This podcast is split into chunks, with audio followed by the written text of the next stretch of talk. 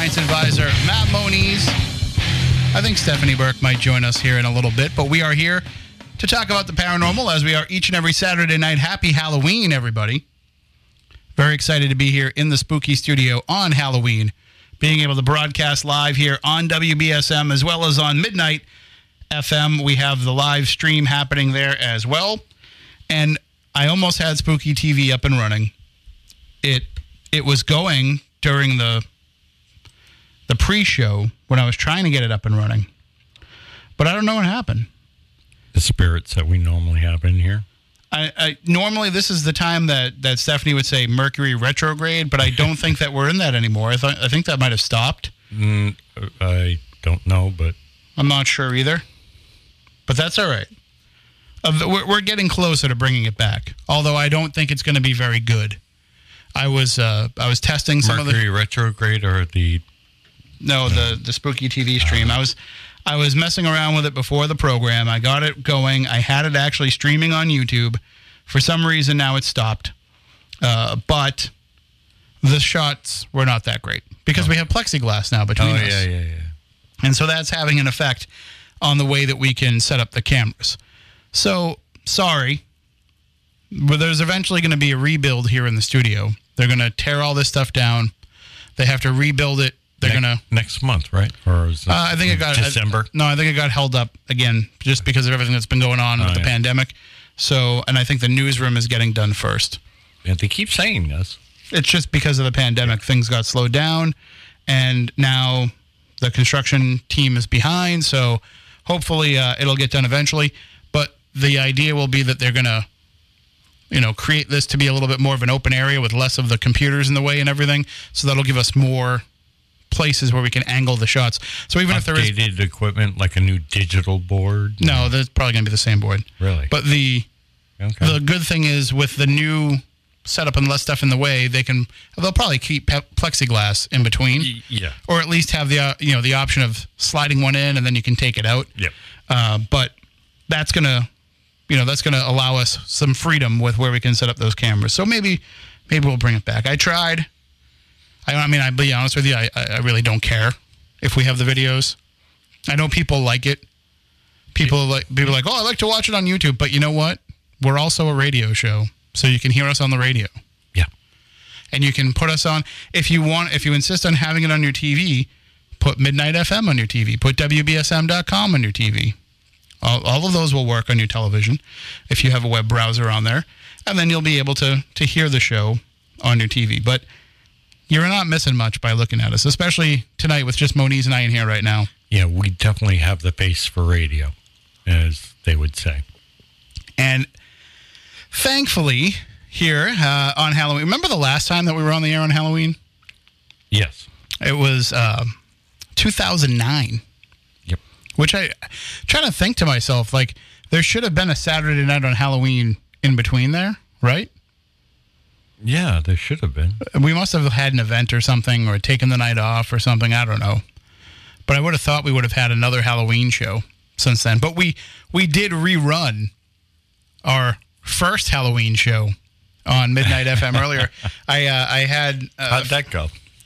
what, the run uh, the the broadcast of it. Yeah. Well, I mean, minus the the copyrighted music at the beginning of it. Yeah, we'll, we'll well. just forget about that part. But the um, you know, it was nice to have a couple classic episodes out there that you can't get from the podcast feed anymore because it only holds the most recent 300 episodes, and here Oh, we are yeah. on I think 615 or something. Wow. So, but the the good thing is, is uh, you know, we'll we're working on some stuff. Uh, Amy over at Midnight FM and I have been working on some things that may be able to make it so that people can get access to all those previous episodes. I think I just have to go through and edit some of them to take out like licensed stuff.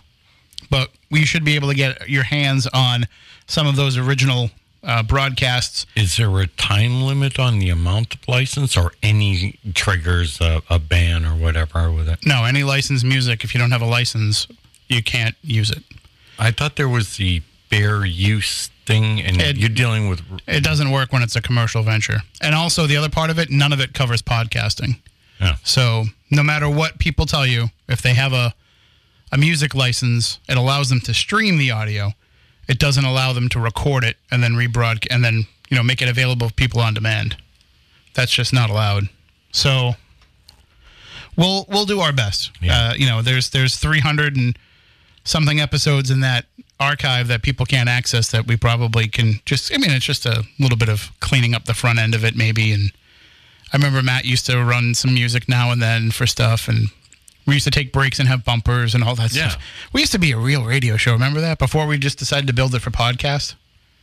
Yeah, I do. I do. It was still fun. It's fun now, but I mean, back then it was actually doing radio for radio's sake.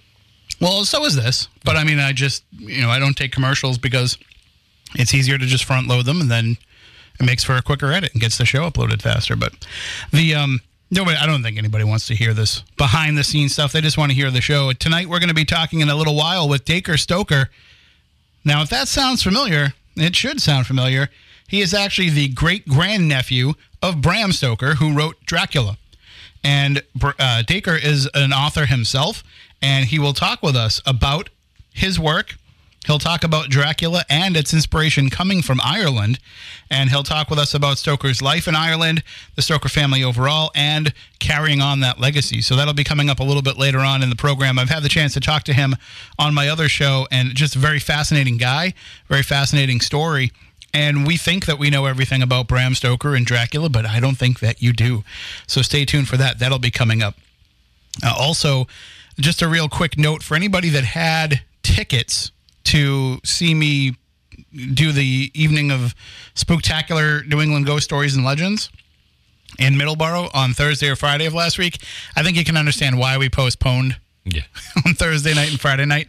Uh, first of all, Thursday night was just horrendous, and then Friday night, uh, you know, I I went outside around seven thirty, eight o'clock at night, and the skies had started to clear and the moon had come out, but it felt like it was January Yeah. In terms of the weather and the snow and the ice and all that. So uh, those those events have been pushed off to this Thursday and Friday. So if you had tickets for last Thursday, those are transferable to this Thursday. If you had tickets for last Friday, transferable to this Friday. And if you can't make it, or if you want to switch your date or any of those type of logistic issues, just email burtwoodschool at aol.com and uh, you'll be able to set, settle that up with Lorna, and she'll make it work for you. Uh, because you know we want to make sure that everybody can get to it that wants to get to it. It's going to be a really fun time. I've been going over some of the stories, you know, uh, that um, that I want to tell, and th- they're they're quintessential New England stories, but they're also a lot of fun. They they're going to be creepy, but at the same time, there's going to be some laughs too. So it's it's going to be a fun night. Uh, so if you want to check that out again, if you didn't get tickets and you want to see if there are still some available, email burtwoodschool at aol.com, B U R T W O O D school at aol.com. But it's just been it's been a crazy week, you know, talking to libraries and I just was uh, I was just actually on the Queen Mary before you showed up. Uh, what? Yeah, I was on the Queen Mary. How did you manage that? I remote I remote connected with uh, with the Dark Zone crew over there. They've got that Oh, okay. that week weekend long ghost hunt going on, Okay. and I got the chance to. They shared some of the uh, evidence that they captured last night on the investigation, and we went over it and talked about you know what it could be and whether or not we thought that it was anything paranormal. Some of them were not quite what I would consider to be you know paranormal activity per se, but there was one that freaked me out, and I'm hoping that they'll release it to the public. I won't say anything just yet because I don't know if they put it out publicly, but it involves a doll. Okay. It involves a doll that moves. Oh. So we'll see if they put that out there. I think Somebody they, brought think Robert? No, no, it's a different it's a different doll, but it it, it certainly is uh, no less creepy. So we'll see we'll see if they'll put that out. I bet you they will because it's a good catch. Uh, also, a little bit later on in the program, because it is Halloween, I want to hear what, how people celebrated Halloween this year. Because I know it was a little bit different for a lot of folks. I know, you know, people that normally would have uh, extravagant things going on, uh, extravagant um, well, yard displays and all that. Some people didn't really go all out. I haven't gone out for the, gone all out for the last couple years. I know the weather impacted some of the displays that were already out last night. So quarantine. Yeah, some folks just don't want to answer the door or go to other people's doors. So I understand that. So I want to hear the creative ways that people celebrated Halloween, and uh, we'll have the phone lines open a little bit later on. I do think we have a phone call right now, though. So let's see who is on the line. Good evening. You are on Spooky South Coast. Hello. Hello, uh, Matt and uh, Tim. This is Matt from Minnesota, longtime fan. Uh, just tuned in at the beginning here. Oh, happy Halloween. To you as well. Um, Tim, if I heard you right, um, I think you mentioned at the beginning that you hadn't Spooky hasn't been on on uh, Halloween Eve since 2009. I think I heard you say that. I, Um, I think so. and then I was racking my brain a little bit, and I seemed to recall that you were live on Halloween on 2015, and I went onto YouTube, and I see there's a spooky video from Halloween live show in 2015 with Chris Balzano. 'Cause I, I remember listening to that episode a few times Oh, on Yeah. On YouTube. So, assuming that that is correct, then I think the last time you were on live on Halloween would have been in 2015. Because I really did enjoy that episode. so I think yeah, mathematically that probably figures out, but. Yeah, I, I, the leap year there, and yeah, I just have no recollection of that at all. But you, you listened to it a few times, so so it was an okay episode then. Yeah, I, I liked it. I've listened to it uh, sometimes at work. I, I have it on in the background, some of the old spooky episodes, and I, if I recall, I hadn't listened to it in a while, but if I recall, I think it was one where um, Chris hadn't been on in a long time, so it was kind of one of his, you know, quote unquote triumphant returns to spooky, as I remember. But um, anyway, so I do think 2015 was uh, the last Halloween uh, show uh, for spooky. So that's all. Well, I'll, I'll uh, look forward to listening here. Thank you, Thank very, you much. very much, Matt. Happy Halloween. Yeah, thanks, guys. Happy Halloween. Bye bye. So yeah, I mean, I'm I'm I'm not surprised. I totally blocked it out of my brain if it was Chris Balzano. I'm just kidding. I'm just kidding. Uh, that, Well, bear in mind, we're doing these for us. It's always Halloween, right. I don't I don't I don't necessarily all the shows. differentiate from from one day to the next. It's all Halloween to me. Uh, the yeah, well, that's that's the thing though is that we you know there's a lot to cover and a lot to talk about in the world of the paranormal and in the world of you know Halloween observances and all of that. And I think that this year more than ever because people couldn't go out and Yeah. do the things that they normally would have done, they stayed in and they spent a lot of time soaking up the different content that's been created.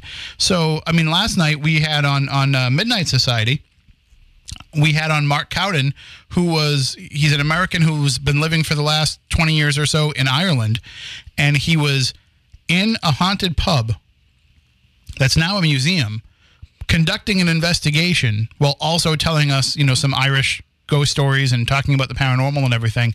And we talked about the the origins of Halloween and all of that. I mean, that's kind of how people are celebrating Halloween this year. That they're they're using it as an opportunity to learn, maybe because they can't go out and actually do. Well, it's like a lot of things in 2020. We were doing a lot of things virtually, in, in a sense. This has become like the virtual year because we can't do anything in person as much as we used to. and and that's become something that people have been asking me about too is do you think that as you know whenever things get back to normal you know as much as i hate using that term but when people are back out investigating and running ghost events and all that Well, kind of here's the stuff newsflash: we were never really normal, Tim. right i don't want to be normal but the but i do want to get back out and investigate and go back out and be able to give lectures in person and all of that uh, but people have been asking will we include the virtual part of it now going forward. And i i almost think that you have to because now you've given first of all i mean it, it could be a while before people feel safe enough to go out and gather in crowds anyway and everybody can kind of do that at their own pace. But i think you know the advantage to this is you've grown an audience for things that are happening on a worldwide level.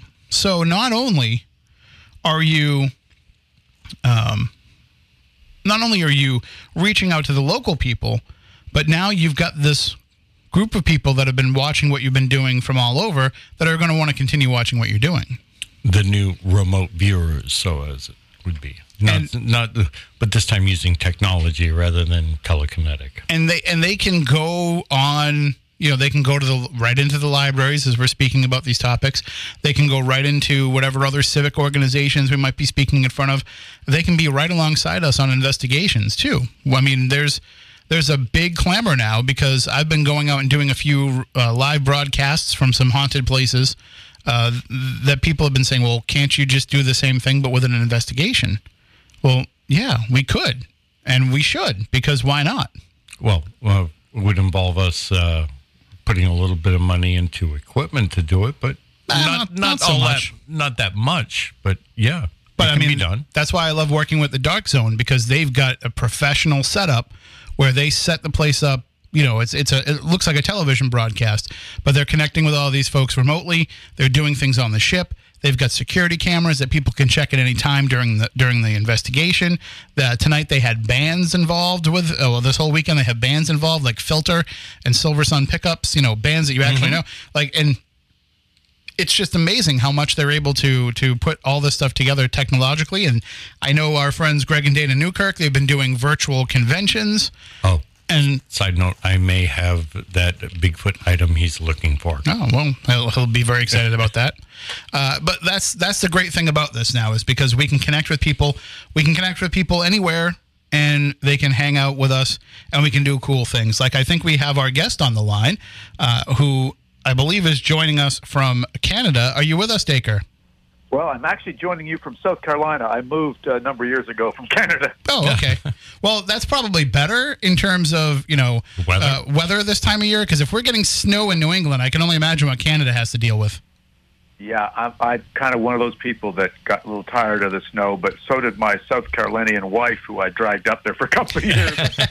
By about September, she said, "I think we got to head south when we can." Well, we are very excited to talk with you. Uh, I was, I, I, we had a great discussion a while back on my other show, and uh, and I thought this was a, a good topic for Halloween for sure to talk about. And of course, we said we introduced you as Dacre Stoker. You are the great grandnephew of Bram Stoker. That is correct. Yes, Bram's youngest brother, Dr. George Stoker, was my great grandfather. And there's first of all the the the the question that I would have is, it, was that something that was a point of interest or a point of contention for you growing up with growing up with that name? Well, you hit the nail on the head. Um, it's sort of funny growing up in Montreal. You know, you get these kind of you know jokes in middle school and, and early high school years when you know anything you do, you're a little bit off the center. You know, your friends love to nail you on it. And of course, Halloween was, oh, we're going to come trick or treating at your house. What you guys going to do? Take my blood or give candy? You know, ha ha ha. And it just got a little tiring after a while. And finally broke down and said, Dad, what is this all about? And I think at the about the age of 14 or 15, he you know, sat me down and said, Well, son, it's uh, time to tell you. And he pulled out this first edition of Dracula that had been passed on down from Bram actually signed it to his mom. And then his mom passed on to one of his brothers who had moved to British Columbia, and somehow we got it. And uh, I'm the custodian of it. And I'm a little embarrassed to say that's the first edition that I read. And then I realized how valuable it was, and I bought myself a cheap version to really study. And uh, what was it like for you then to, to read that and to realize that it was, you know, that was someone in your family that had created something that has become so timeless? Well, that, that's um, a good question because honestly, the first time round, it was like, oh God, this is a difficult book to read. You know, this is it's the epistolary style. It's not. It doesn't present itself. You know, the the, the uh, antagonist Dracula doesn't present himself quickly and easily. So for you know, fourteen year old is more interested in sports, and then girls, it was like, God, this took a while. But when I read this book called In Search of Dracula just a few years later, which had come out by two Boston College professors, McNally and Florescu, that was sort of the pivotal piece of of uh, you know scholarly work. They discovered the Dracula notes in the Rosenbach Museum in Philadelphia. They linked all that to Bram Stoker's research into um, Vlad Dracula, Vlad the Impaler, and that's when I got really interested because then it was like, ah, there's more than just this story. There's all the backstory, and this is our relative, and so many other people care. I better take notice, and that's when I really got into it. And in, in researching it and finding out kind of how the story was put together, was something that was not really just all springing from Bram's imagination. There was a lot of research that went into the creating this story. You're, you're right. I, I I do these lectures now, you know, all over the world. I've been actually doing a, a film documentary, uh, you know, on on that very thing. I call it the, the mysteries behind the research and the writing of the novel. And and what I found, well, first of all, he didn't leave us an autobiography. So when I say what I found, all kind of researchers are doing the same thing. We've got to find bits and pieces of evidence, you know, sort of like forensic literary detectives, and put the stuff together and draw, you know, pretty good conclusions. His childhood growing up in Ireland was really rough. I mean, he, he was not supposed to live first seven years, really sickly. And while he was sick at that time, his mom and nanny you know, told him these stories. And you guys probably know a little bit about Irish folklore. It's not, you know, Lucky yeah. Charms and, and Tinkerbell fairies. This is pretty gruesome stuff, you know, that these, these people have in, in their history and their culture. So he got inundated with, you know, stories of the occult, uh, spiritualism, all that cool stuff. And he, you know, was also interested in the theater, and he ended up working for Henry Irving, famous actor in London, who played the role of Mephistopheles, the devil, in in Faust, which is his most you know productive and popular play. He then, as you said, did a ton of research in the London Library. Who's just two years ago, all these books were discovered that he actually had checked out and Naughty Bram marked up in the in the margins and and they asked me to come over and take a look at this and try to verify the, the markings, which I did, and it sort of led to, you know, what was pretty advanced, you know, scholarly work by uh, uh, people of the church, medical doctors, into the occult, into vampirism, into trance walk, into into nightmares, and so he, I really believe it was a perfect storm of things that he came by honestly, is his own experiences and then things that he studied and realized that there was a lot of folks in the world that were interested and very concerned, you know, in the 1700s, and then, as you all know, in, in New England in the 1800s. He even had that information in his notes. So I think he, he capitalized on things that have been deep rooted superstitions for many years and turned it into a book that felt incredibly realistic and played itself out in real time and has kind of become one of the defining uh, tro- uh, tomes of what vampire legend and lore should be. Yeah, and that's kind of nice, you know, when you, when you, when you look at that. And obviously, in the last 15 years, I've sort of realized that other authors and playwrights and screenwriters, they all, pl- you know, they kind of offer this sort of, um, you know, deference to Bram Stoker's rule book, as we call it, because there's actually four pages of these, you know, these traits of the vampire that are in his notes in the Rosenbach Museum, and now I know where they came from. There, there's at least you know one book by Emily Gerard, a Scottish lady, who Bram got to know through Mark Twain, one of his neighbors in Chelsea, who were both you know they're interested in spiritualism as well, as was Emily Gerard, who was living in Transylvania, and and she gathered all this interesting folklore into one book, Land Beyond the Forest, and you know, sure enough, Bram copied down certain traits. But what he did was he sort of combined them all into his Count Dracula. You know, the, it was kind of like a, a super uh, mashup of traits, and and that's kind of what most people stick with. Now, we all know during you know 123 some odd years, people change and add and subtract, and and uh, will will merge certain characteristics, but yeah, he kind of set the tone, and most people have followed because some of the hardcore fans don't like when you deviate from the game plan. Well, and of course, you know the, the, the big part of the story is the idea of Transylvania and uh, and traveling to England. But the the funny part about it is the connection that the the novel and Bram have to Ireland. That that's right. You know he. He, he, he did a lot of I mean obviously his formative years were there when he was, you know, when he recovered from this illness and became a champion athlete, he really sort of came into his own at Trinity College. And at Trinity, he really bonded with this professor, Edward Dowden. And Dowden was, uh, you know, a, a expert in the occult, and I think he kind of turned Bram on to thinking about these types of things. And Dowden had a, a daughter who was a, you know, was a medium. Now, in these days, you know, there was there. This was sort of an emerging science. People were very interested with all this. I don't have to, you know, preach this to you guys, but you know, this it was something that Bram Stoker took very seriously. So, the the Irish roots, just just like you know, Ireland being the home of Halloween, I say it's also the birthplace of Dracula. There was a lot of influence on my great granduncle Bram, uh, you know, from from that country, and then he took it with him to London. But there was, as, as they said in his New York Times obituary, there was a touch of Celtic mysticism in him, and it, and it came out in his writing. And uh, biographers who I really trust, certain ones, said, you know, he kept his Irish pride and his Irish accent and his care of the country all his life. So you're absolutely right. You know, Dracula does have a, you know, a bit of a green tint to it, even though there's a lot of blood splatter. well, we are talking with Dacre Stoker. He is the great grandnephew of Bram Stoker, who wrote the novel Dracula, among other things as well. Uh, but it's funny that we're talking here on, on Halloween. And, and last night I talked with somebody who was actually investigating a haunted pub in Ireland uh, as he was talking to me as it was turning Halloween in Ireland. And it really is so strong, the connection there. I mean, we're talking about the birthplace of, of, of Halloween. Yeah, no, it, it's. Uh, I, I, was actually helping um, this whole week with with Irish tourism, going on these Zoom calls around the world.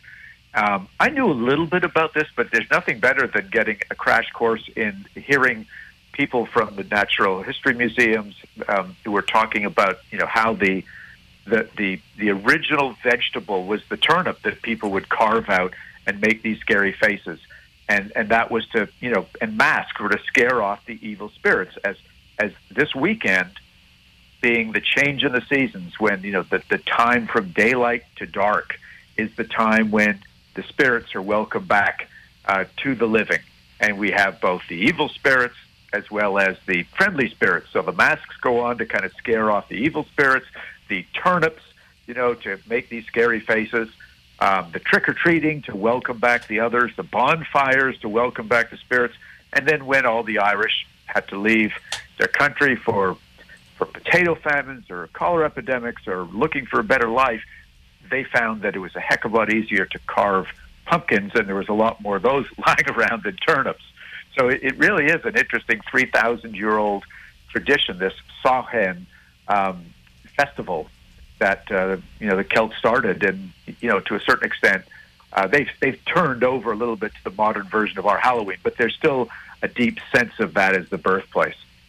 Yeah, and, and really, it, it is something that is never far gone from, you know, the, the, the people that come and visit Ireland. That they're when they come to visit Ireland, they're looking for uh, some of the the mysticism. They're looking for some of the history. They're looking to connect the ancient world with the current world and to be able to go somewhere where they can feel a resonance that has been around for, you know, thousands of years, if not millennia. And it's it's got to be one of those feelings that unlike anywhere else anywhere on earth.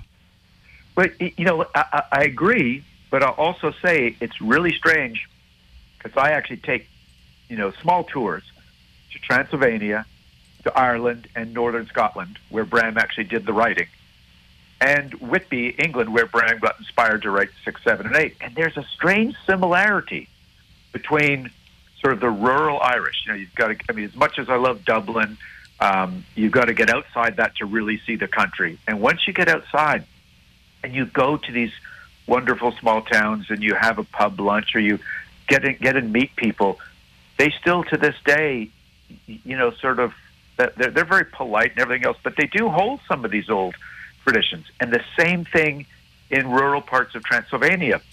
And I think the similarity is, you know, you get up in the mountains, you're isolated.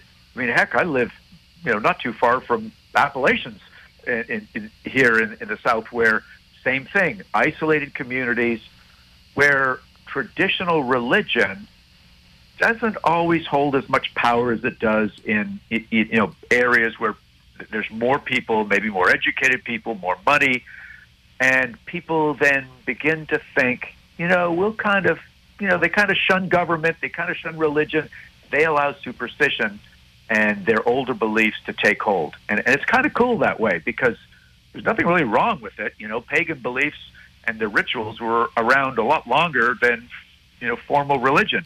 And when they've come together, in some places they've come together and coexisted peacefully. In other places, they have coexisted with some rocky relationships.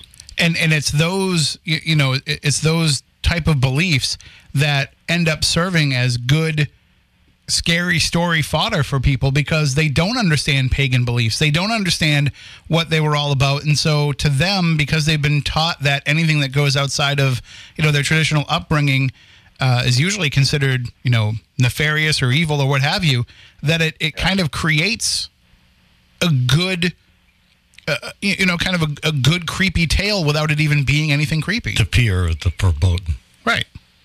Yeah, yeah. I mean, that's. I mean, you know, and, and as a result, then they're quite, you know, useful for being what they call these cautionary tales, the the boogeyman tales, the the tales that you know stop you from, you know, having affairs with somebody or not going out doing your your your work in the fields or not cleaning your dishes properly. Oh, you do that, this is going to happen. If you if you marry someone within your family, the child is deformed. Oh, they'll become a vampire. I've actually I've done quite a lot of you know research into uh, ro- ro- you know following in the footsteps of Gerard, and I, I found a writer, um, Adrienne Gorocha, who is uh, who, who is uh, now living in the U.S. or at least part time, um, being a professor in in California, and she's written a wonderful book about Transylvanian vampire tales and and sort of looking about the function of those in their society in the 17, 1800s very similar to what religion is. You know, you, we've got to toe the line, we've got to do the right stuff, go to church on Sundays, behave well, and you'll have a nice afterlife. And very similar, you know, these these, these superstition and pagan rituals. You know, uh, one of the the things about you know, we're talking about Ireland and talking about some of the traditions that go on there. First of all, I mean, I can't wait to get over there someday. I never have. Uh, you know, the closest I've come is watching The Quiet Man about a hundred times. I've But- been to Galway. well, did you get into a fist fight that lasted 25 minutes down the middle of the road? Because no. because Sean Thornton did. Okay. Uh, but uh, but I think that I, I don't know if people really you know understand that there is a lot of as much as you know there's all the modern conveniences and what you'd want to find on on any visit that you go to there are places where you can literally step back in time Yeah, no, no, no, no question. I one of the one of the recent trips I had um, was was to the, the um, Kerry area, which is the, the, the far west of the country, um, and I've been also to Sligo, where incidentally Bram's mother grew up, and the taking just the train ride across the country was so relaxing and nice, but you could really see the, the transformation going from you know, the, the fancy city, the Dublin, which is just a vibrant, you know, really neat place. And then getting out sort of in, into, and even though these are, you know, nothing compared to the sizes of, of countries or, or even states in the U.S., you could get from one side of the country to the other in about three hours. But you do feel you step back and it's, and it's quaint and it's slow moving and, you know, it's like everybody knows each other when you go into the pub in the little town or one of the three pubs in the town. That's that's kind of the life people have. It's their familiarity, and that's also sometimes where people know too much about each other, and uh, you know you can't really escape too much. But it's it, it's it's really nice. The mountain range that uh, are called the Reeks, the tallest mountains in Ireland, and my great grandfather married into the clan who were the, the clan, the MacGillycuddys of the Reeks. And, you know, back in the, you know, 16, 1700s, these were the, that's how things were run through the clans. And so he actually, you know, it was a sort of upper middle class stokers in Dublin, but when he married into the MacGillycuddys, that was a big deal. And that exposed him to some really cool stuff that we, we sort of hunted down. And one of them was on a property that he rented. Um, and, and every summer for four or five summers, they'd go back there, and there was this castle that they would rent. And there was also these old Druid caves and things. And George Stoker was really interested in that. He was sort of a worldly guy. He had been to uh, the Zulu Wars. He's, as a medical doctor, had been to um, the Balkans, serving in again a, a military medical unit. So he was a worldly guy, and he's credited with actually getting the uh, archaeological society from Ireland to recognize this really cool Druid cave that, that to this day has these Ogham stones and really neat stuff dating way way back to you know the, the beginning of I- Irish civilization. So uh, talk about walking back in time. It was that was a really cool trip we had and seeing some of those things on the properties that he had he had rented. And, and uh, we are talking with Dacre Stoker. And one of the things, if you are interested in taking a vacation to Ireland, you know, soon enough we'll be able to travel around a lot easier. And uh, and I know people are going to be itching to get some of the to, to some of the places that they've always wanted to go to. Uh, you can go to Ireland.com and that will give you all the information that you need about being able to go over there and visit and planning everything out. But also, I want everybody out there who has been there, do me a favor, share with us some of your memories, share with us some of your photos and videos and things that you might have taken on your previous visits. And there's a couple of hashtags that you can use in those so that we can see them and share them around with other folks as well. Hashtag longing for Ireland, hashtag love Ireland, or if you want to get spooky with it, hashtag Ireland Home of Halloween, and and I, I look forward to seeing what people put out there uh, because I don't I don't think I know anybody that's ever been there, Dacre, that hasn't said that they can't wait to go back. Yeah, I, I agree. It's uh, I, I think I've now been there about six or seven times, and I normally am there this time of the year because they have these wonderful Bram Stoker festivals that uh, our family helped encourage them to start years ago, and I think it's in its eighth or ninth year, and it's it's it's a fun coming together. It's not just you know it's not just about spookiness. It's it's a family thing. They've got street parades. They've got plays. People are inspired by Bram Stoker. They put on music. I usually go over and give sort of one of my lectures.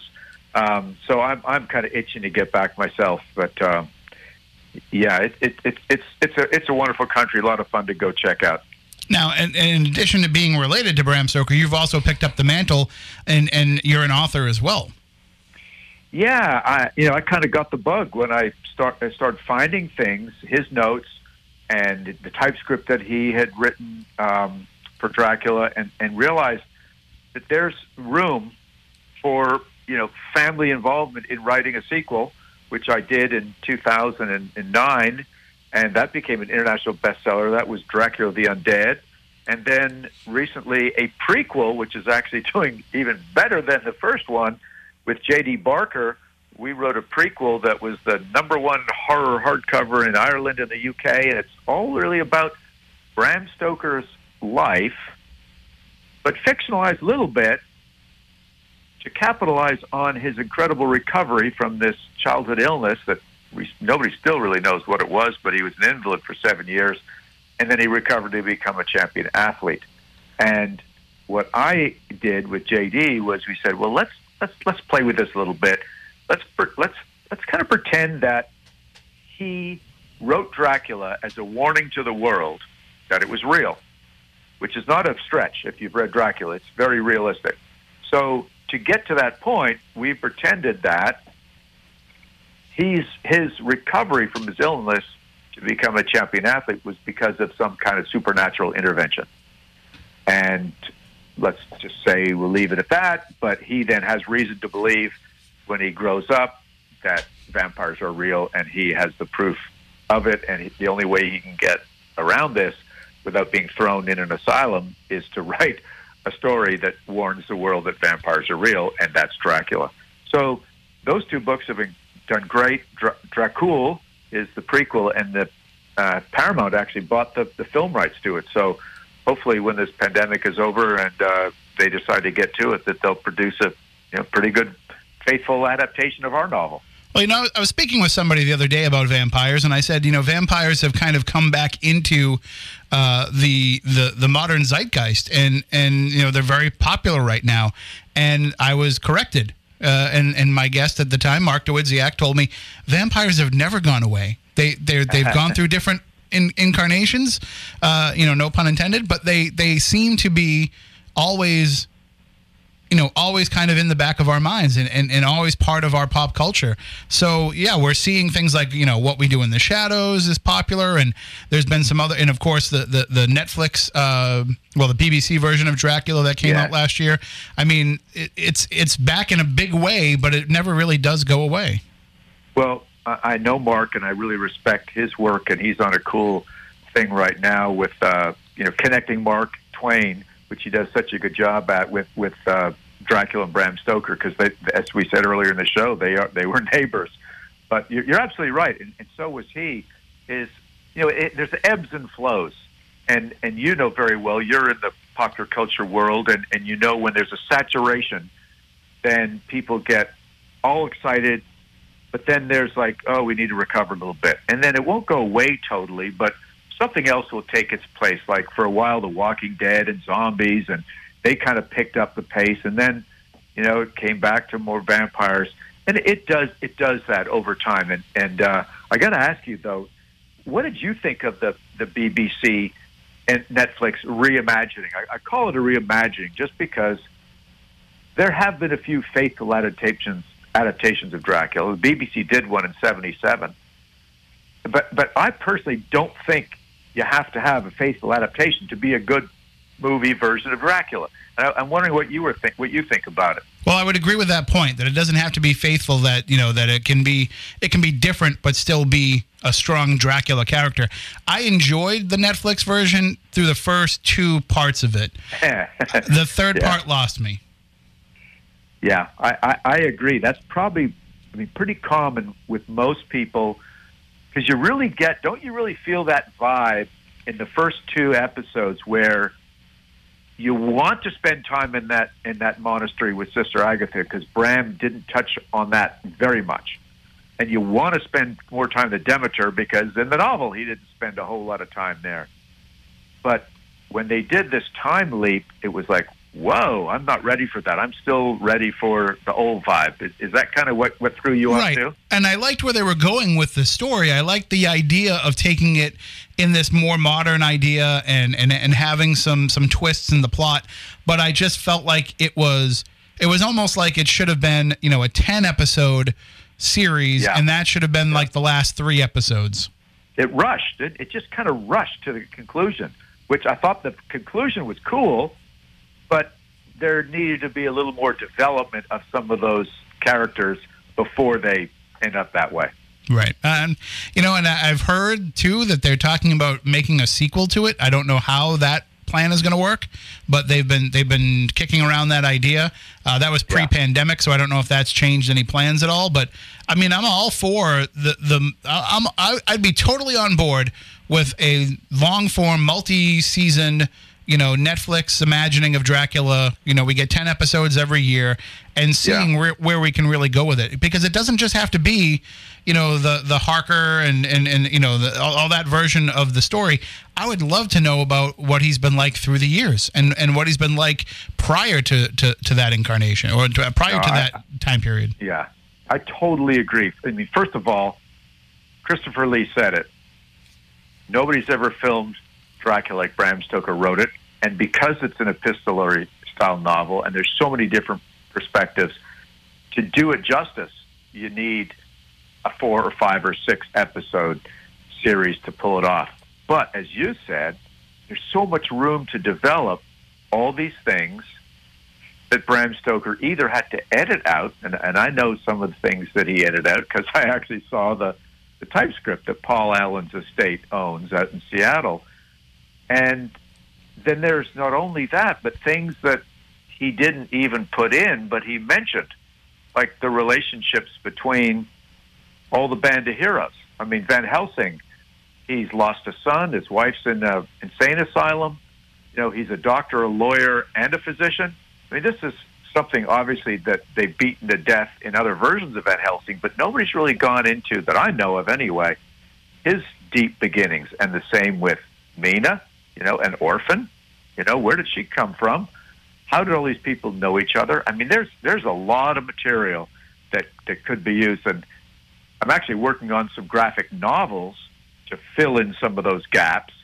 And maybe if that works out, somebody will want to take a look at those. And that, you know, graphic novels look a whole lot like storyboards. Maybe somebody wants to take that and, and work on that. We'll see. You know, and, and I know the perfect guy for them to reach out to if they want to start putting it into into effect. I mean, put the Stoker name on it, and it's only going to get people to tune in even more. So hopefully, uh, Yeah. hopefully that can happen. Well, thank you. That would be cool. Well, Dacre, I want to thank you so much for joining us. Hopefully, we can have you come back sometime, and we'll we'll talk even more. That that would be great. Just just just remember, uh, as you already said once, Ireland, the home of Halloween and the birthplace of Dracula. Everybody, all your listeners, have a safe rest of your Halloween, and Same with you guys. Thanks for having me on the show. All right, take Thank care now. Now get into your coffin before the sun comes up. That's where I'm headed, man. Okay, take care. See you later. Thank you. that is Dacre Stoker, and uh, you can find all of his works too. Uh, you, you know, just all you have to do is uh, go online, uh, go to Amazon, wherever you would go to pick up books. You'll find his work as well as Bram Stoker's work. And again, the websites are Ireland.com. That's where you want to go to to plan your trip to Ireland and talk about it on social media using the hashtags hashtag longing for Ireland, hashtag love Ireland, and hashtag Ireland home of Halloween. Now, you thinking Jason to be the person to do a lot of the illustrating, you know, that kind of thing? No, no, no. I was thinking, you know, when they make a television series, who to Oh. who to hire as the writer for the television series. I mean, if you put, you know, Bram Stoker's Dracula and then it says, you know, written by Dacre Stoker, Yeah. I mean, that's going to sell it right there. So, No, but if you're talking like graphic novel in, ter- in terms of doing it with illustrations. well, it, it- so- it sounds like he's got something already lined up in that regard. Uh, but the, you know, the the best part about that is you got to love when, you know, a story can stay in the family like that. I mean, I, it's so it's a- often. well, it's a timeless type of story. You know? and and so often you know we see that characters that become popular like that and and get into the public domain too by the way uh, which I, I think dracula is i would think so Yeah. because the novel Well was published in years ago. 1897 so if you if you go back and look at some of those characters and what's happened to them over the years, you know, it's been at the whim of whoever was behind them. We've seen that happen even with Dracula. But to have that family lineage, that family name, and that family love, and you hear Well, Dacre talk about the work he's put into it. gives complete authenticity to the idea because, you know, that's where it was developed. So we're going to take a break here coming up in a few minutes. But when we come back on the other side, uh, let's talk about vampire culture. We'll talk about. I actually had the opportunity a few weeks ago to talk to some real life vampires. Okay. Like one of them. I didn't realize my ex called. Yeah, well, uh, she's with somebody new now. Okay. Uh, because uh, we, I talked to a couple in Houston that one of them actually, one of them, the, the woman is a, a sexual vampire, so she feeds on sexual energy, which I can, that's, you know, I can totally get behind that. Uh, but the, No pun intended. The, the, the man, so she's the queen of the Houston Vampire Court, the king of the Houston Vampire Court. Uh, he is a literal blood drinker Okay. and he drinks it from the person. So it's uh you know it's it's it's all screened and all with permission and all of that, but it's it's real and it's happening out there. In fact, we're we're talking with them about having them add a program onto Midnight FM where they're going to be talking about what they call the night side, things that would pertain to the vampire hmm. world and of interest of people in that community. So it, there's nothing else like it. So we said, hey, that sounds like a good Midnight FM show. So uh, they're they're working on developing that now. Uh, but when we come back, we can talk a little bit about vampires. I'll also ask people out there, what is your favorite vampire movie? A lot of folks are looking for ho- uh, horror movies to watch here uh, for Halloween and for you know this weekend. Uh, maybe you can call up with some su- suggestions of what you think are some of the best vampire films out there. I know that a lot of our listeners, especially some of the folks listening tonight, are going to go right to those Hammer films. And of course, those are definitely uh, ones to put on the list. But there's been so many others as well. But if you call in and say Twilight, I'm going to hang up on you. So just be aware of that. Um, I'll let you get your say. I'll let you say it, but then right after you do, before you get a chance to explain yourself, I'm going to hang up on you. So just be aware of that. Uh, also, during the break, uh, well, I'm going to try and see if I can't get that spooky TV going one more time. We'll see if we can get it rolling, uh, and if we can, maybe we'll be able to bring it back each and every week. Next week, we're going to be joined by our friend Amy Bruni. She's going to be joining us to talk about her new book that is out now. Uh, you can pick that up wherever you get books, and uh, we will be talking with her about the process of writing it. We're going to talk to her about what it's been like getting out there and filming her series and some other things as well uh, during the pandemic. And we'll find out about you know she's she's still been able to travel around quite a bit, and we're going to talk about what it's like for her doing so with everything that's going on. So that'll be next Saturday night, and we plan on being here every single week. I know I said we were going to have a new show for you last week. Things didn't work out where we were able to pull that all together. So what we'll end up doing is we're just going to have to double up some week and just release an extra podcast show because we have to hit 666 one year from today. That's Okay. that's the goal. Is next October 30th as it turns to Halloween as the program ends, we want to be wrapping up episode 666. All right, we will take a break. We'll come back with more Spooky South Coast coming up in just a few moments right here on WBSM and Midnight FM. Are you intrigued by paranormal talk radio? You'll love the new paranormal radio app from TalkStream Live. You'll find a great selection of talk shows covering UFOs, ghosts, strange phenomena, and much more. Download the Paranormal Radio app now and start listening to the very best in paranormal talk entertainment. The Paranormal Radio app, free in Google Play and the iOS App Store. And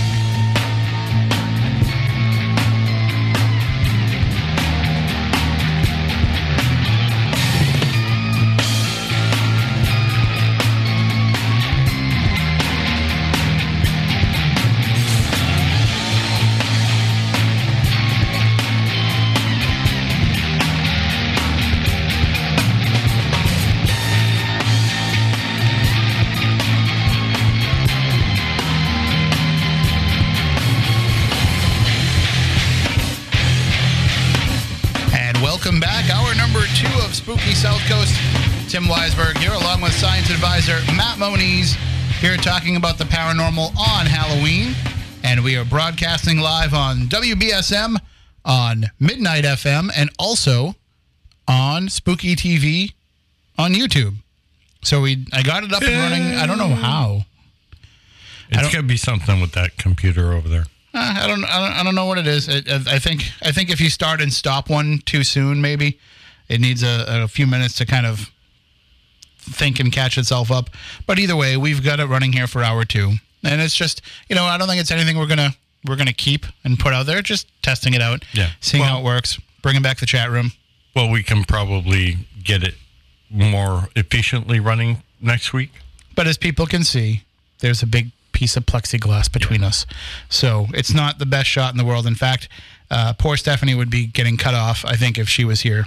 So, which she might be fine with. But let's face it, the whole reason we have the video cameras is because people tuned in to look at Stephanie. They don't. They don't tune in to look at us. Yeah. Like I said, we have the face for radio. But uh, I am wearing my Bridgewater Triangle shirt. I was looking tonight. at that. this is a, a Parabox monthly shirt. Yep.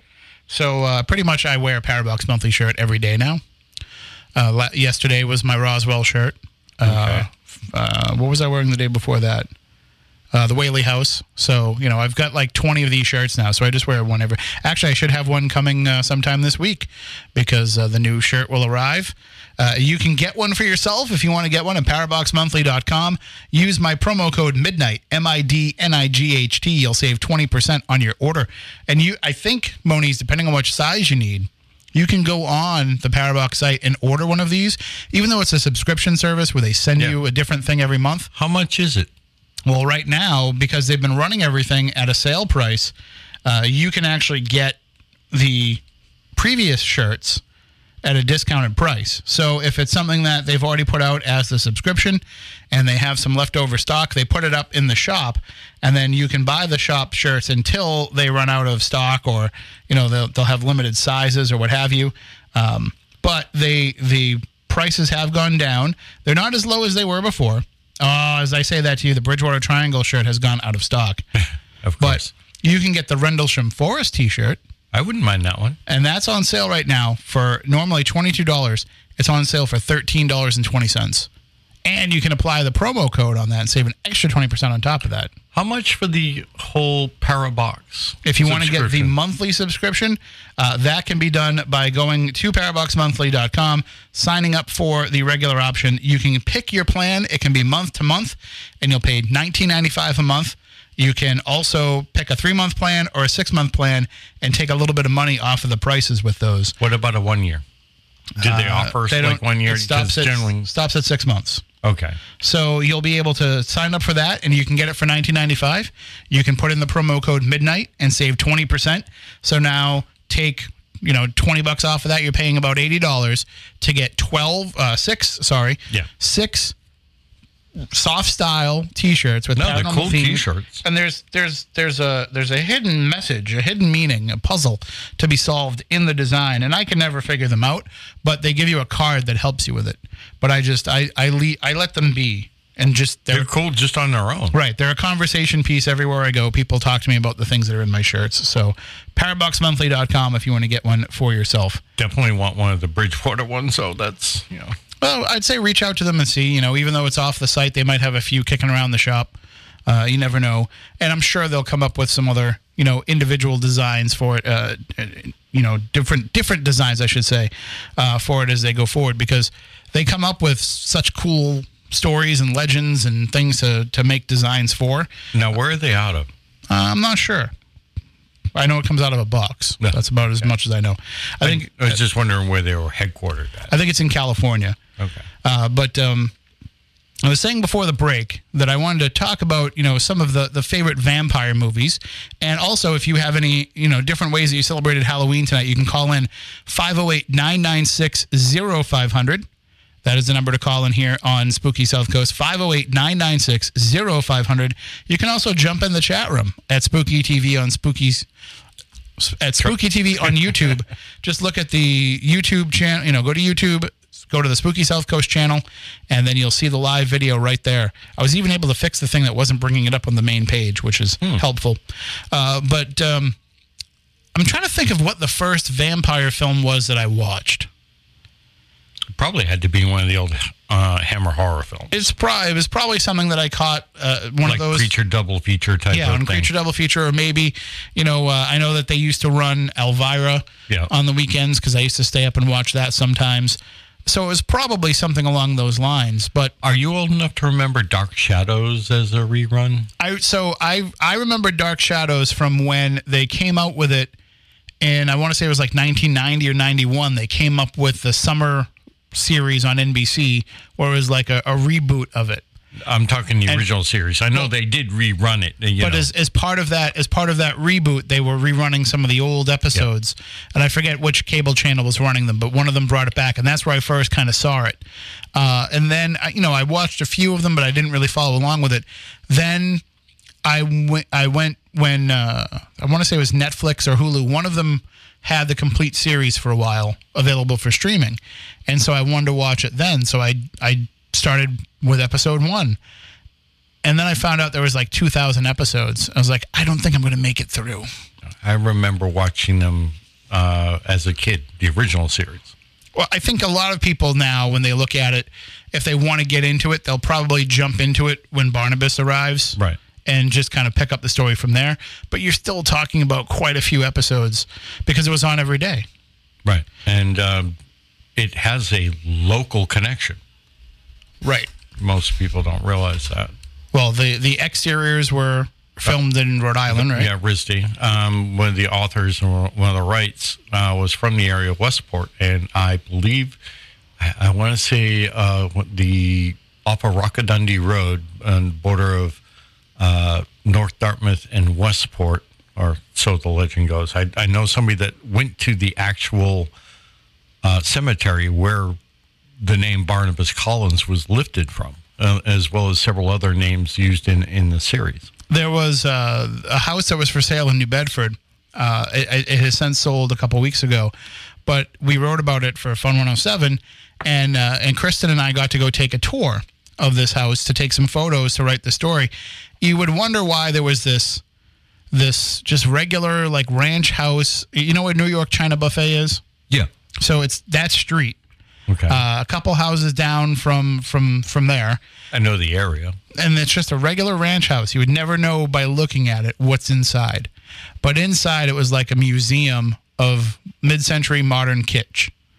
This guy had been collecting stuff for years and he had all of his mother's stuff. And also, the house had a giant indoor pool, which was incredible. Huh? How do you get that in a, you know, ranch? Oh, I will show you. I will show you after the show some of the photos from this. Uh, it was an incredible place, but the the uh, the house was all done up with different themes from room to room, and the, one of the rooms was a Dark Shadows room, Yeah. and he had a replica of the candelabra, and he had an organ, and he had a picture of Barnabas Collins, uh, like a painting hanging up. It was very cool, uh, but you know there's a lot of people in this area that are huge, huge fans of that. I was mentioning when we were talking to Dacre, uh, Mark Dawidziak, and I had Mark on Midnight Society this week. Uh, he had actually been on a few months before too, and both times we talked in depth about Dark Shadows because he actually uh, became friends with and and, and worked with uh, Dan Curtis, and uh, because he wrote the he wrote a book about Kolchak the Night Stalker Great series. and that led to him, you know, getting to know Dan Curtis, and and he wrote about uh, Dark Shadows, and he wrote about some other things. He wrote a book about Columbo. So, I mean, he's had quite a career, you know, writing about cool things that you know we, we all like. Uh, but he he was talking about Dark Shadows uh, at length the first time that I had him on, uh, just all the ins and outs of it.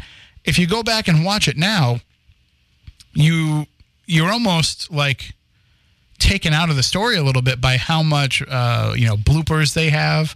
You know, like you'll walk, like sometimes they'll walk into the room and there's the guy with the boom mic, Mic. like kind of get out of the way, or you'll see like a bat coming by and you can see the string, String. as they're making Yep, it. yep, yep. But it, as he was saying, like they were they were making an episode for for weekday broadcast. So they were making one every day. And so they didn't really worry about that kind of stuff because the way they looked at it is people are going to watch it once and then never watch it again. And it turns out it's one of the most you know beloved series of all time. And there's people who have seen you know the 2000 episodes three or four times over. So yeah i guess they were kind of wrong on that one. The other thing that we didn't bring up with him was uh, the local connection Dracula has here as well, Mercy Brown, because Bram Stoker, uh, I believe, had all of the uh, newspaper clippings from from that particular thing. when I had Dacre on uh, my other show, I talked to him about that, and uh, and he said, you know, how much of that was true and how much of that was legend. If I remember right, you know, there was there was some dispute to it, but it definitely would have been something as he was collecting all these Yeah. vampire stories. It was in the news, Yeah. and it definitely would have been something that would have had influence uh, over him. Uh, I, I mean, listen, vampire stories go on for a long time. Dracula was not the first vampire legend, but it was it was a style of vampire that's that Right. became the that became the the the almost the the the, the actual trope for a vampire. Right. No, the vampires themselves, uh, the the whole, we'll call it anthropological. What, go back as far as man, And we and had they, and they transcend cultures. So we had uh, last year we had AP Sylvia on who wrote a book all about you know the history of vampires and uh, that I mean that's a fascinating read I, I highly recommend it but I like some of the twists that they've put into vampires in modern times. Uh, one of my favorite movies not just vampire movies but one of my favorite movies is From Dusk Till Dawn. Oh, that's a classic. but it you know the vampires for the most part were kind of similar in the you know the the sunlight could kill them. They're afraid of the cross all that kind of stuff. The same the same uh, you know mytholo- mythology around them but it was just cool to see a different kind of vampire Well, then you go back to the '80s, and you know you you have to bring up Lost Boys, right You know that, but that was it. it the vampire evolves with the times. The the general, you know, what Stoker started ha, has morphed with today's, you know, styles. And even the Dracula story does the same thing. Yeah. You can have, you know, you'll have the the hypersexed Dracula, you'll have the terrifying Dracula, you'll have the Dracula as a, a, a combination of the two. Oh, all right. Now, what about the Anne Rice versions and, and stuff like that? I, I mean, I, I enjoyed the interview with the vampire movie. I saw that in the theater. I think did I see it in the theater? I don't remember if I saw it in the theater, but um, I, I then I tried to read the books and I just I wasn't into the books. The books were just a little bit too much like erotica to me. Yeah. Well, that's the whole allure of vampires. Yeah, I was- what what it got turned into. I was not like down with that, so I they just seemed boring to me. Uh, but the you know the, I thought the movie was very well done.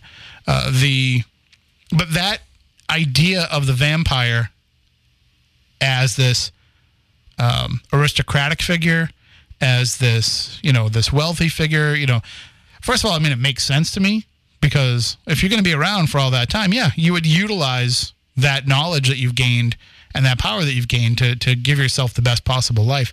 But it also made it like the perfect thing to be parodied parodied for uh, I don't know if you've seen What We Do in the Shadows. No. Oh man, go home and binge it. There's a movie. The movie came out a few years ago. Is it on Netflix? Uh, no, it's on Hulu, I don't have Hulu. but it's on FX too. So if you have if you have FX, it should be on FX I- on demand. I might, yeah. But the I don't know if they'll have both seasons on, but you really don't need to. It's a sitcom, so you don't really need to see every episode. Um, but the movie came out a few years ago. Uh, it was very well done, very funny.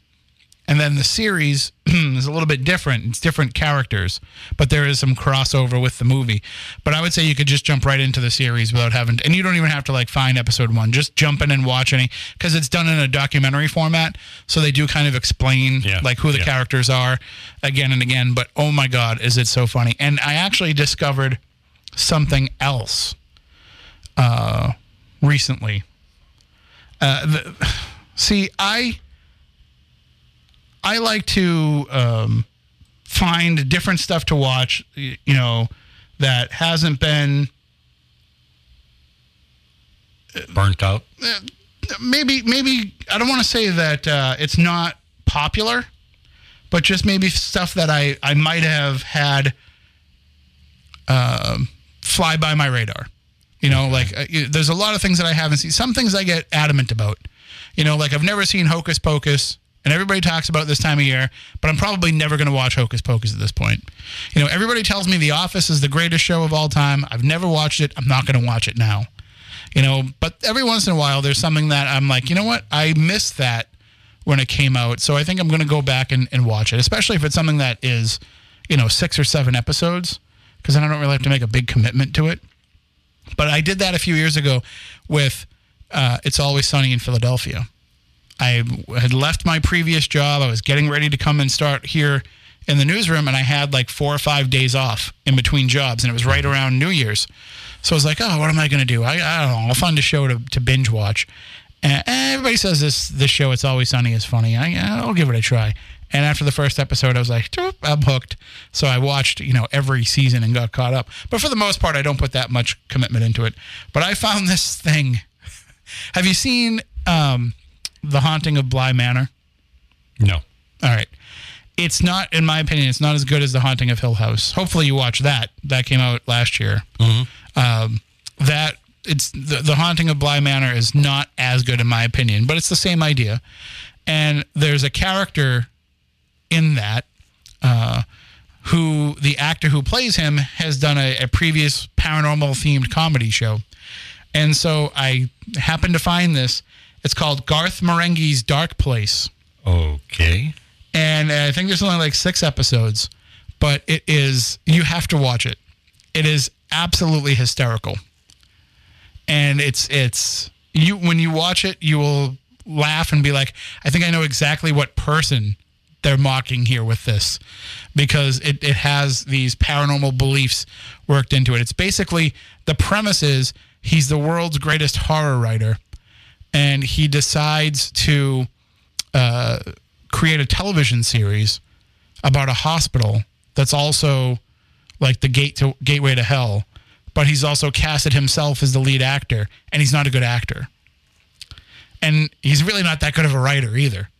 So it, it, it really really turns into this whole twisted twisted and hila- and he brings in all of his friends who aren't actors either uh, to be in it too and it's just it's ridiculously funny um, but it's it's it's extremely self-aware too. And when you watch it you're gonna be like oh yeah. Nope i think i know who they're that's a reference to. I think i get that. Well, text me a link to it and I'll check it uh, out. you will it's it's uh, they're all on youtube. It's so good. Uh, and i i watch it at two or three in the morning when i'm done with midnight society which is probably you know the time that i'm going to laugh at anything but i'm, I'm pretty sure that i'd be laughing at this no matter what time of day. So anyway that's worth checking out. Uh, i think we have a, a phone call on the line i believe it's lamone so i'm just preparing you for that ahead of time okay, player. uh, good evening you're on spooky south coast hello What's shaking, Playboy? what's happening lamone lamone what, How you guys doing? Um, uh, hey, what's up? I, all right. Um, you know, like in the first uh, Kolchak movie before this became a series, it was about the Vegas vampire. You heard about that, right? Yep. Yeah. And so, uh, when you come, uh, whenever you come out here, I think you the street where they filmed it at. But you know, that was based on a true story. What happened in '68 in Las Vegas. And so that's really scary because like uh, a long for a long time the, the, the you know they uh, do you remember in the movie where they had um, Desert Posse, which is the Metropolitan Police Department nowadays? Uh, they had like twelve of them. That the guy uh, literally beat them down and, and got shot point blank with shotguns and he escaped. And I can show you the house. It used to be Binion's house you know, uh, Benny Binion. It was his house, not the one in, in, in uh, Pahrump where his where his where they were robbing the, the, the sons, you know, all the the silver was buried out there, but here in Vegas, and that place is spooky as it is. Um, but uh, also, you know, we, you guys know, of course, Sean Connery died. Yes. Yeah.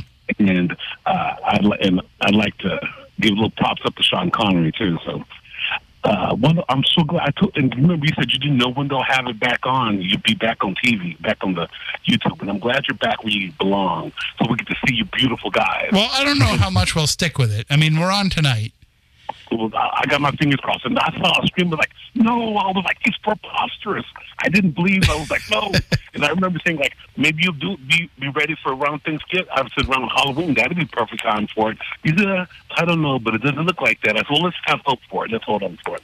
And so, one more thing, Timmy. Now, when I was talking to you last weekend, I talked. I said that uh, when I was talking about about saying I can't have you guys pay for a full a round trip, uh, first class round trip ticket for me, and and with that got and I and I got I said I she kept saying like about she's saying like this. I, I got up to about a four, about a thousand, not four thousand. That's Oprah's kind of sitting fee. But I said for a thousand, and and that's I was just going to get that out there, get that situated, and one other thing also, but you remember I was telling you about how the earthquakes and stuff. I mean, with my dreams, I told you about how I saw the stuff coming down. Uh, you know about the, the California being burnt and when the when the big quake's going to come.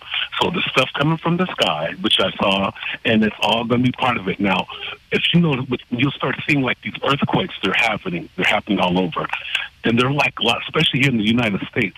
A lot of them. Uh, when I when I went back and looked at them visually, you know, you know, using my God gifted abilities, I've seen a lot of them are on electrical electrical lines, with the big giant lines you like up. You remember in Seven, where they filmed this? They did that in Seven. How they had that? Uh, how they had uh, that one uh, where they went up there. What's in the box? There's one of the places where I see quakes coming from there. And and a lot of this stuff is going down. It's happening like I saw in my dream. Ever since like the mid '80s, and, you know, I told my mom I saw something coming down from the sky, dealing with the sky uh, be, before your birthday. And then she said, "Well, I guess around election day, huh? Because her birthday is the fourth, and so the third is election day, right? Yes, the third will be election day, Tuesday. Curses. Well, so I'm just saying, everybody needs to hold, you know, hold on, hold on to the horses. There's going to be a lot of people dying in the next eight, ten years. A lot of people dying, and I literally say there's going to be a third of of the people that's that's living today is going to be dead.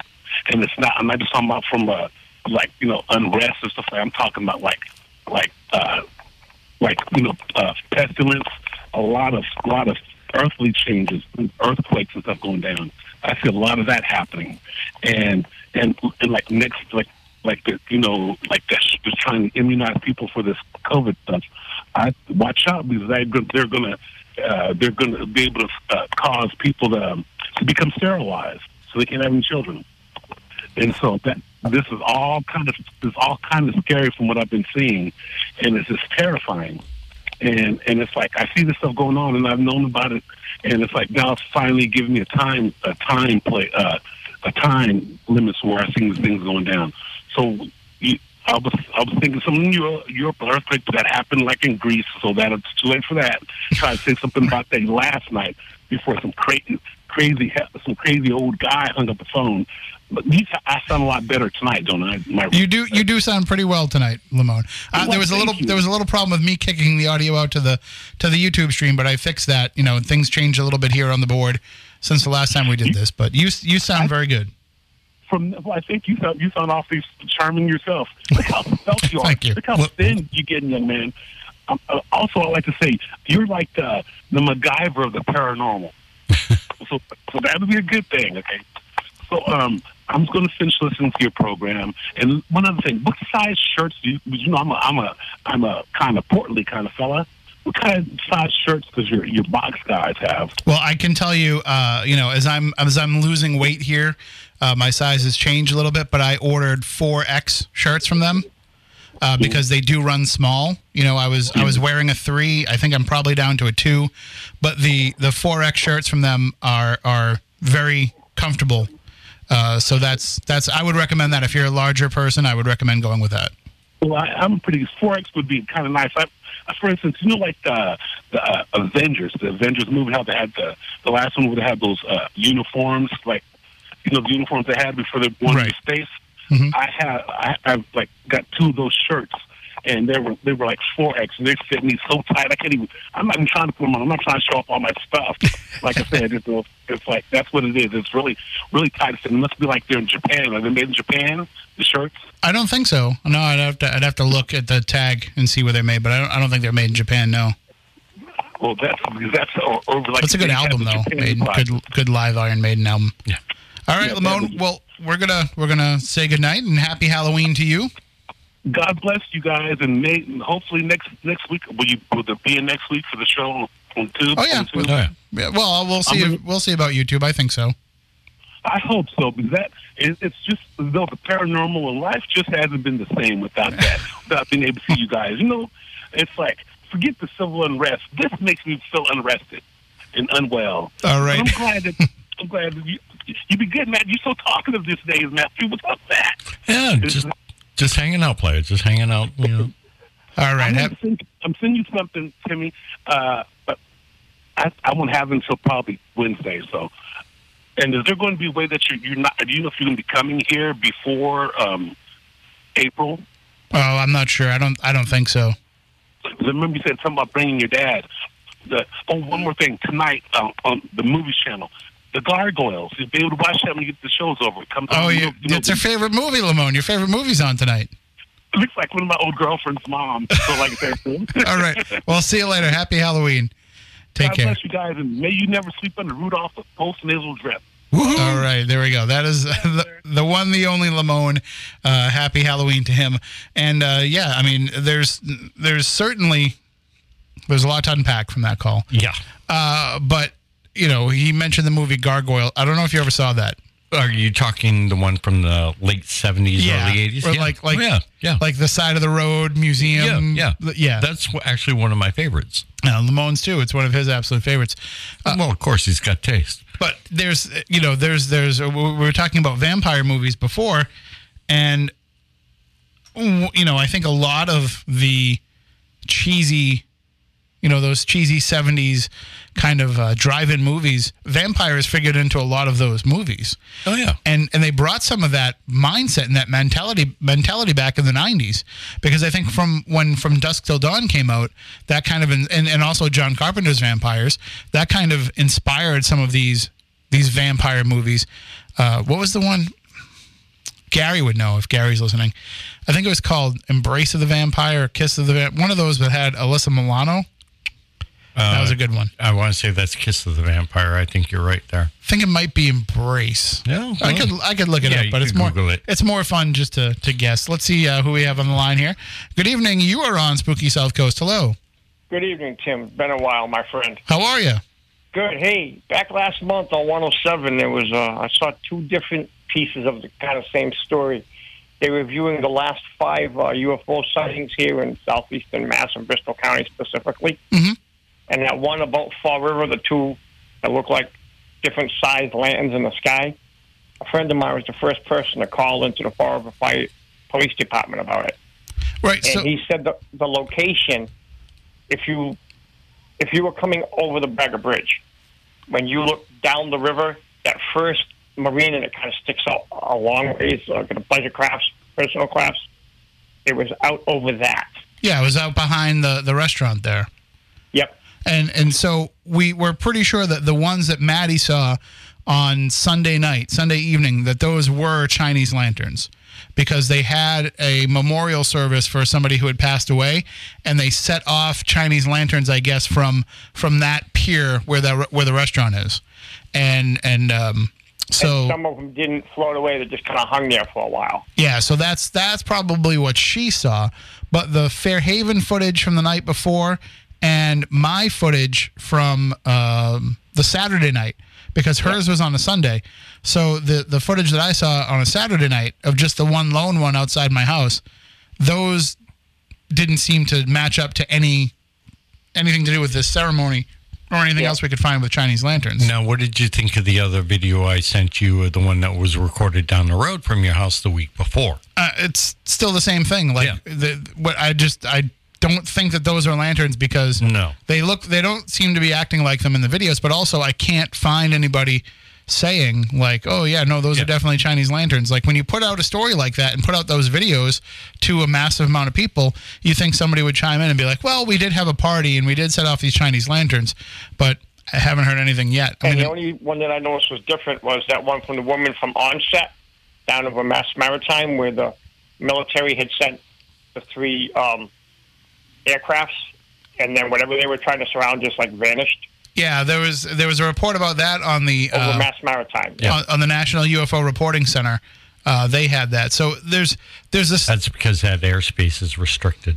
Well, the person who filmed it, um, the person who reported it, if I remember right, had uh, had experience and so knew like the different craft that would be in the sky, and was very. If I remember that report, was very descriptive as to what was going on. But then there was another report that popped up from that same time.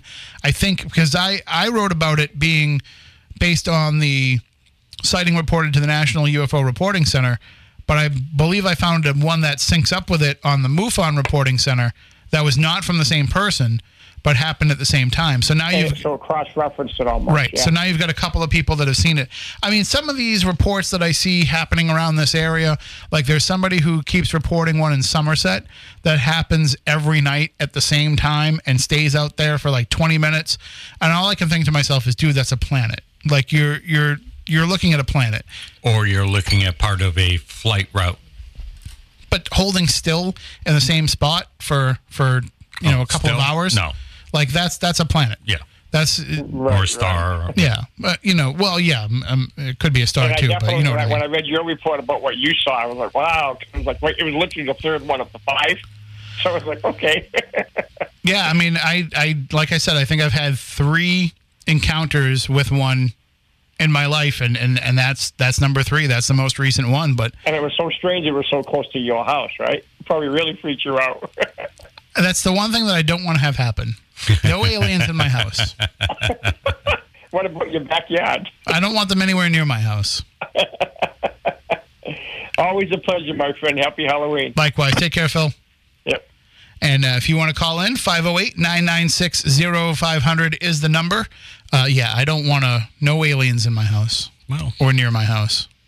I'm pretty sure that that light that I saw was a good, you know, like a couple of miles away in the sky. So, all right.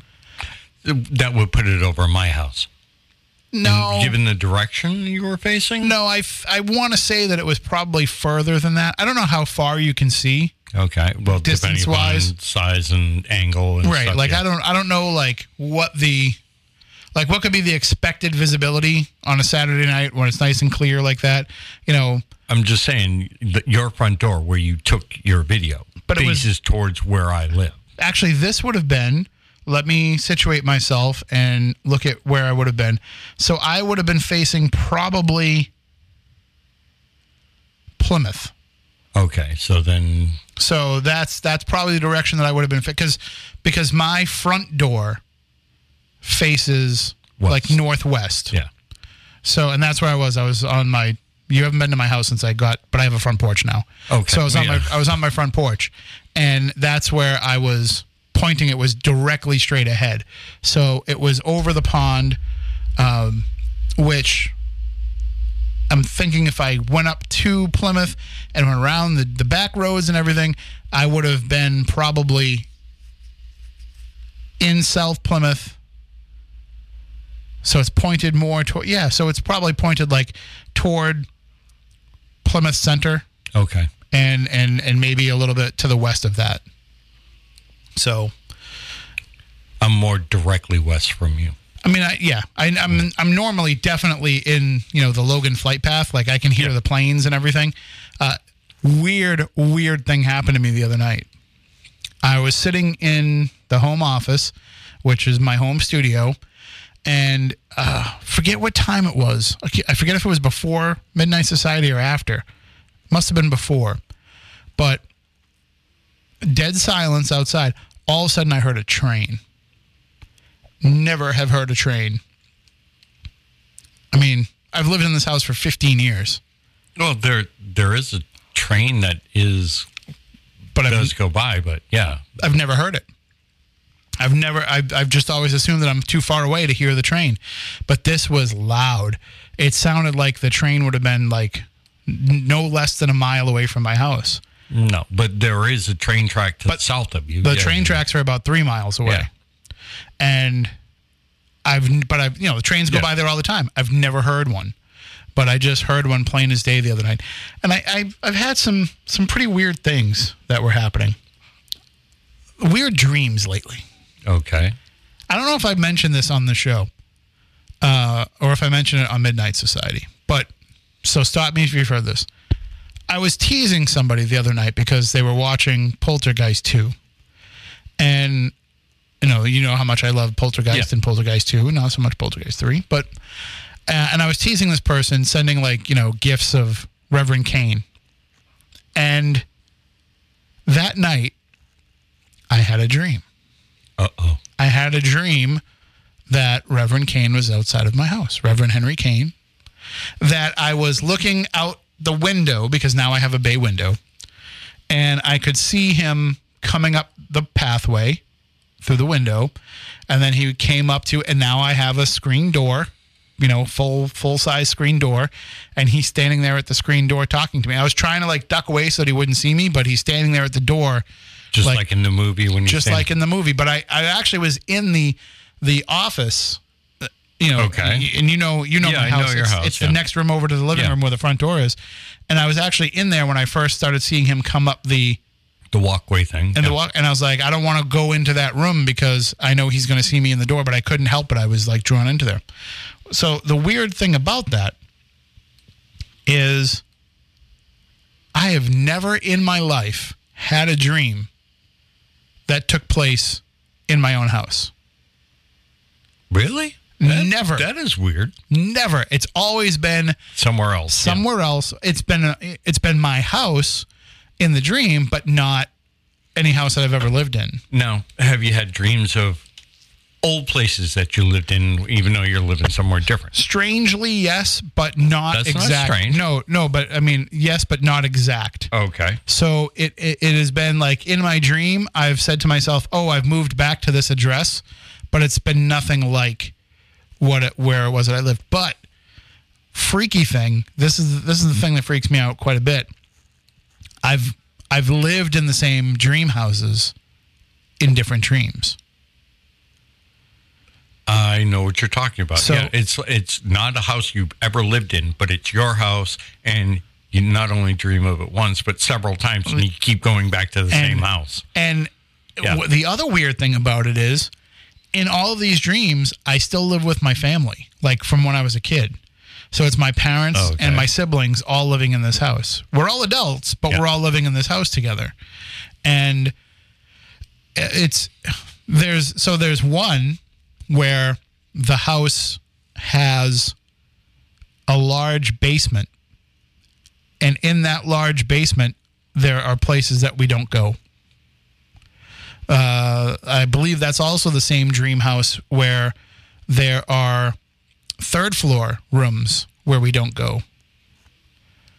There's another house, dream house, where the very back of the house is an elevated, like attic space that you can walk up. And when you get back there, like it's it's we know that it's haunted, and you can go back in there and investigate, but that we we don't go in there unless we're going in there to investigate. Is it like an attic loft type of? No, it's it's almost like um it's almost like an auditorium. Okay. Like it's almost like you open up the door and you walk up some stairs and there's like an auditorium space. In an attic. Yes. Um Okay. so and in that dream you have actually been there investigating it with me. Okay. Um. What but- did I find? I don't I don't know. I don't know if we got to that point in my dream. But I you know, it's almost like when I get into these places in my dreams, I like I know my way around them Okay. because I've dreamed of them before, but they're not they're not places that I've ever been. Have you had the occasion where you're in this house and you picked up or found something from a previous dream that is still there? Like you, No, nothing that I you can think of. understand where I'm going with that? Yeah, but nothing that I can think of. There are some that are uh, a bastardized version of a house that I really did live in. Okay. Um, That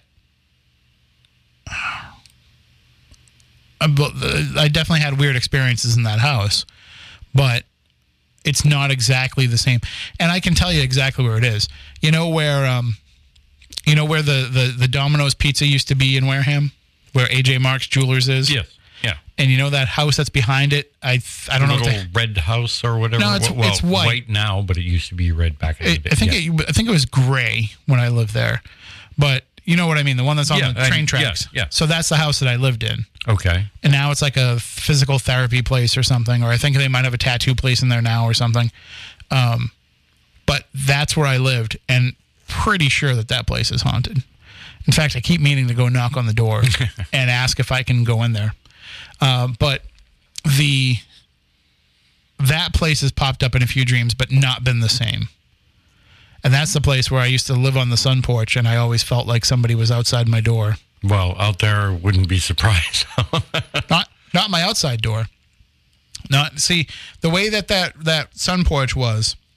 It had a, a door to the outside on one end, yeah. and then and that was like facing where my bed was.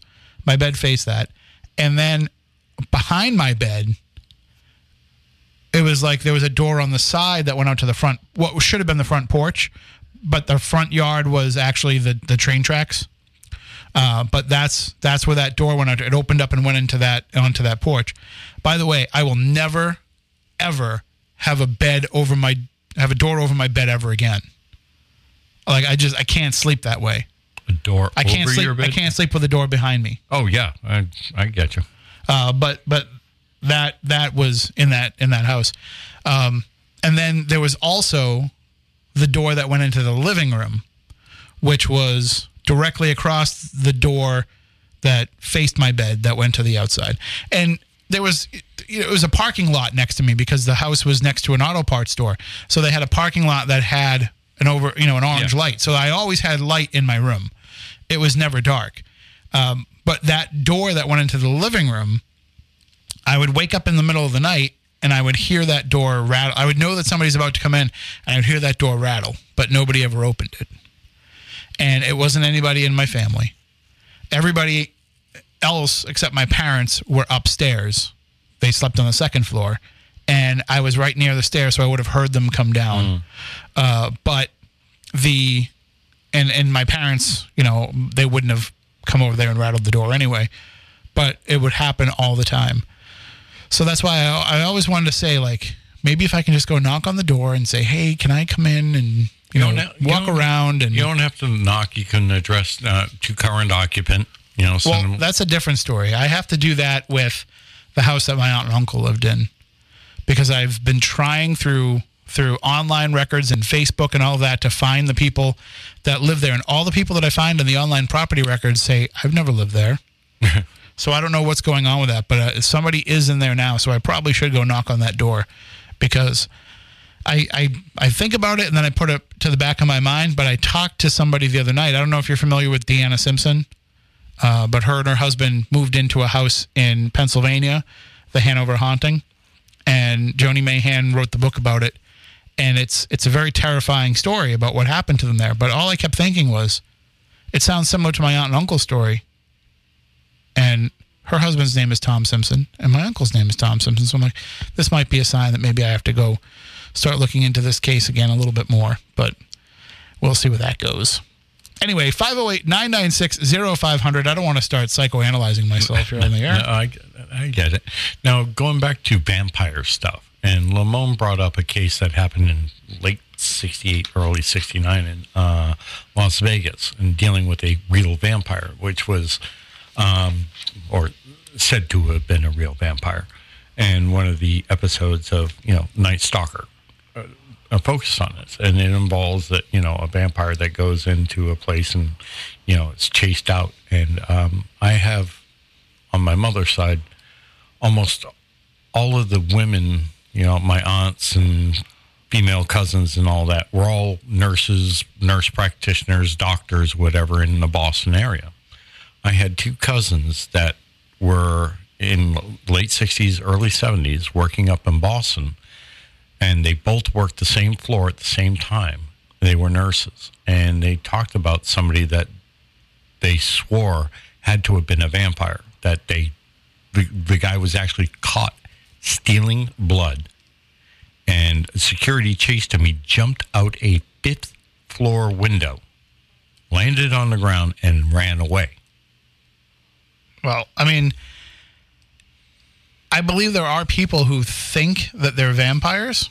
So it wouldn't it wouldn't surprise me if there was somebody who was mentally disturbed who wanted to go and drink blood. I don't know if a mentally disturbed person can jump out of a fifth floor window. and then run away. No, you, you you jump out a fifth floor window, you are breaking bones. I mean, I guess it's possible that if you bounce mm-hmm. off a few things, you'd No, be okay. this is but a straight- straight drop would Straight drop to concrete sidewalk. Yeah, I, there, there's there's no scenario that I could picture that working out. And the window wasn't open. Well, I would think not. Yeah. I would think a fifth floor window, you probably want to Yeah. keep it closed. Yeah. But the, yeah, the, the stories of some of the, you know, you know, not with the supernatural abilities, but the people who actually live as vampires, uh, I I did not realize that it was something that is as prominent as it is. That there are people who they get an energetic rush from drinking somebody else's blood. Yeah. So you ask them, you say, "Oh, well, what if, what if, you know, what if somebody just gave you a bag of blood? Yeah, yeah, it's okay, but it's not the same. It's not the same as the connection of actually, you know, having somebody cut themselves wherever they do it, and actually sucking the blood out of them. Uh, and and I, I listen. I don't like the taste of blood. Uh, you know, if I cut myself and I have to, you know, my, Yeah. I don't like that. It tastes metallic and gross to me, and it turns my stomach. Oh. But It's mainly iron. Yeah, and it's supposed to turn your stomach. Yeah. Because you're not supposed to have a stomach full of blood. Correct. If you do, there's a problem, and you're supposed Correct. to, you know, your body wants to alert you to that problem. So it's it's it's fascinating to me that people would do that uh, intentionally. I mean, I get the idea of like the energetic vampires, like you know, the psychic vampires. Th- those I can I can understand. Right. But, you know, there are some people that, you know, well, like myself, I like a really rare steak, you know, point, you know, it's almost got a beat to it still. But But even that, you know, you don't you don't get the it's not that it's true. not it's not straight blood that you're drinking uh, that you're eating with it. Um, that I mean, and anybody that eats a steak, you know, the opposite of that is just wrong. Yeah, well, I mean, I'm, I'm not going to tell you who I voted for, but I will say this: I would I would definitely have not. It's not a prudent political choice to let people know that you like to eat a steak well done, as as as President Trump did. okay. Ninety percent of the world probably thinks that you are wrong for doing it that way, and then putting ketchup on it too. I used to like well done steak with ketchup on it too when I was seven. Then I discovered how good it tastes when it's not Nice. well done. Yeah. Actually, my my my grandmother used to make steaks, and she would always make them well done. And they used they dipped it in mayonnaise. Oh, wow. So they listen every meal, they every dinner they had the jar of Hellmann's mayonnaise on the table, and you, you would use that for a, Lubrication to get it down? A dip, you know, a dip. No, my grandmother was a fantastic cook. Okay. Um, but if you, you know, like if you had, so sometimes she would put a little salad on your plate, which was just lettuce and tomato because they had a gar- they had a garden, so they were always having vegetables. So she'd give you the lettuce and tomato, and then you would have the Hellmann's mayonnaise in the middle, so that you could put the Hellmann's mayonnaise on your salad. And then if you had steak, you put the mayonnaise on the steak. And then trying to think of what else they had. You know, burgers. You always put. I still put mayonnaise on a burger. Um, but I was trying to think of what else She put the but it went on a lot of things. Yeah. And but steak was the one thing that like I I I, I outgrew that before the rest of the family did. You know, well done steak. Come on. Like no, I want it. I don't I don't like it as rare as you do. I'll eat it if it comes out that way. But I like it to just be I just like it to have a little bit more warmth to it. You know, I uh-huh. want medium rare, but I'm I'm at what they call barely blue. Yeah, that's I don't I don't really because I don't like the cold. I don't like things that are supposed to be hot that are partially cold. Uh, No, it's not cold, but you know what I mean. It, slightly warmer than you know body temperature. this is this is super inside stuff right now. But uh, do you remember Lincoln? Oh, They used to come yeah, to the yeah, diner? Yeah, yeah. Lincoln would order burgers that he barely wanted cooked. So like he wanted us to put it on the grill, warm it up for like three seconds on one side, put it on the mm-hmm. warm it up for three seconds on the other side, and then send it out to him like that. And so one day I said to him, Lincoln, if I didn't cook it at all and just put it on the bun, would you eat it? And he's like, I'd actually prefer it that way. So from then on, whenever he came in, we would just serve him raw hamburger on a bun. That doesn't surprise me. Lincoln was a very, very interesting character. And He would have been paranormal. suppo- well, he is paranormal because I don't know if you know the uh, The the place that he used to frequent, uh, they- people keep seeing this guy there that never knew him and because he died right behind it. I, I, I- do I believe it? I don't know. I've not seen it and I would think that you would smell his ghost before you would see, see him. Agreed. That's- Agreed. but as I said, this I'm is- sure you've heard the same thing. Well, and if and if you heard if you heard him, we should go do an EVP session because it would be unmistakable. Unmistakable if if it was him. him. Uh, No doubt. Oh, yeah, yeah, yeah. How, how, how you doing? How you doing, Matt? How you doing? How you doing? All right, that'll do it for tonight's show. we went we went somewhere we probably shouldn't have. Yeah. Uh, but we'll be back next week. Uh, we'll be talking with Amy Bruni from Kindred Spirits. She'll be talking with us about her new book uh, that has just been released, her first ever book, and you can pick it up for yourself. Uh, I'm, I've been reading it. It is very fascinating. I mean, I know Amy. I've known her for a long time, but there's a lot of stuff in this book that even I didn't know. So uh, we'll talk about all that with her, not only about the book, but about growing up with the paranormal in her life, pretty much her entire life. We'll also talk to her about all of her travels. All right, that'll do it. Until next week, happy Halloween. Stay spooktacular.